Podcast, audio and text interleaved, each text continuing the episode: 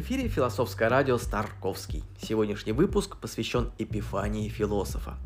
Говоря о пути философа в наши дни, я обращусь в первую очередь к своему опыту, дабы исключить все интеллектуальные заигрывания и в первую очередь самим собой.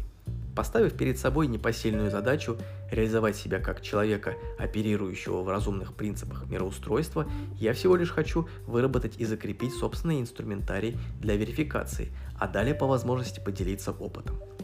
Рассматривая любую философскую конструкцию для проведения развлечения, я предложил бы для начала рассмотреть свой собственный мир и вычленить оттуда мифологему. Принцип жизни, или точнее способ сопричастности с миром, может и должен послужить управляющей силой, который способен упорядочивать для начала внутреннее содержание, а далее сформировать порядок вовне. Проживание любого мифа, его мысленное прослеживание позволяет управлять конструкциями более тонкого плана – при этом я не буду касаться той стороны, когда миф проживает человека. Это констатация жизни, диктум вита, не выйдя из которой мы не отлипнем от поверхностного конструкта мироустройства и будем последовательно проживать приписанные правила. Миф внутри себя устроен по правилам, которые заложен в суть целеполагания. При рождении человеку дается некоторое время забвения, предельная чистота непонимания происходящего – Далее происходит центростремительная волна, выбрасывающая к вопросу «кто я?» и движение к «я», если сказать точнее, к перспективе своей божественной реализации.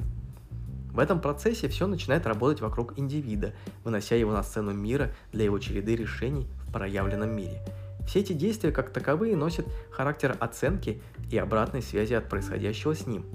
В определенный этап Подготовившись и закалившись, можно помыслить целеполагание и формирование смыслового поля в уже сложившемся качественно ином намерении. При этом свобода воли, что важно, запакованная и требующая долгого расстепления своим вниманием, находится в качестве соединителя состояний от любви земной к посвящению в метапозицию. Теперь главным э, меня интересует качественное развлечение мифа – как и все, что обладает бытием и находит себя в присутствии тела, проживаемый миф, является в этом плане одним из ярких примеров. Все, что мы знаем о целокупной жизни с ее временными и пространственными качествами, уложено в это тело, но уже с возможностью управления непосредственно оператором мифа.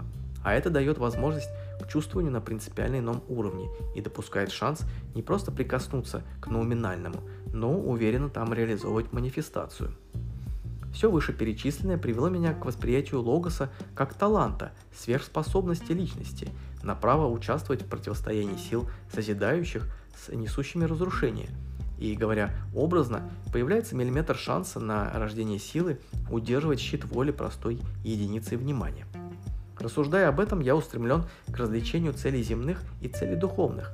Все связанное с земным вопрошанием я трактую как зеркало восприятия метафизики «я», ни в коем случае не имея претензий как-то определить это явление, хочется повторить, что речь идет о выработке технологии собственного восприятия. Другими словами, вывести в умное тело все те спящие свойства собственных сверхспособностей, ведущих к внезапному ответу на метафизический вопрос. Такого рода озарение может и должно мыслиться как побочный эффект, но содержать истовую веру в заслуженный, выстраданный результат. Именно поэтому – Поддерживаемый философский образ жизни, что подразумевает постоянное интеллектуальное волнение от вопрошания, способно привести к вспышке высшей интуиции в качестве озарения в логосе. Эта относительность, моей точки зрения, и может сослужить старой доброй мифологемой для современного философа, человека в полноте бытия. На сегодня это все, с чем я хотел поделиться с вами. Пока-пока.